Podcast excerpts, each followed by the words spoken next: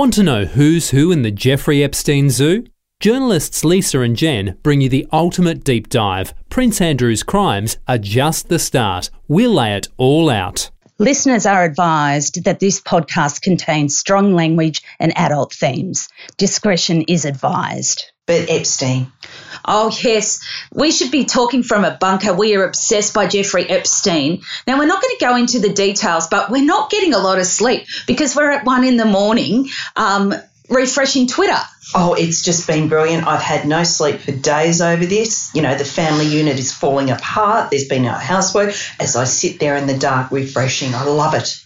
We can't miss a thing, can we? Oh, no way. When we have to share everything immediately. Yeah, you do. We've got a um, Facebook Messenger group dedicated to the latest news and all the theories that are going around about. In case you don't know, Jeffrey Epstein was a high profile American figure, world figure, who was up on um, sex offences against children charges, but he's either disappeared or is dead. He's not dead. He's in witness protection.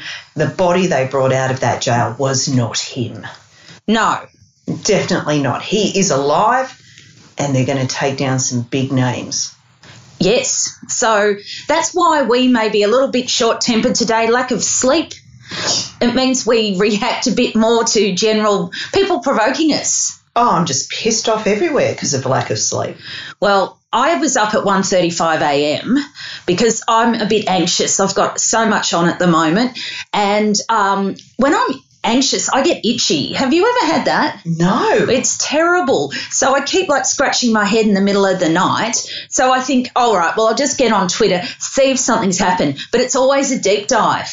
You got to commit when you go onto Twitter you just end up going through pages and links and then following another thread over there and you know three hours have gone past. Exactly. And then my daughter we've had trouble motivating her because apparently she gets sick on monday mornings jen. Yeah right.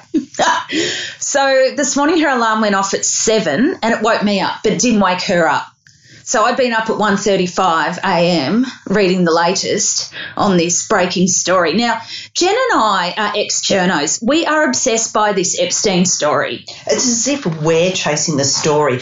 We're waiting for that deep throat, our source, our secret source to ring us back, and they're not ringing us. And deadline is coming, and we're getting anxious. And it doesn't matter how much coffee we have or booze that phone's not ringing and we need it to ring. Yes, ring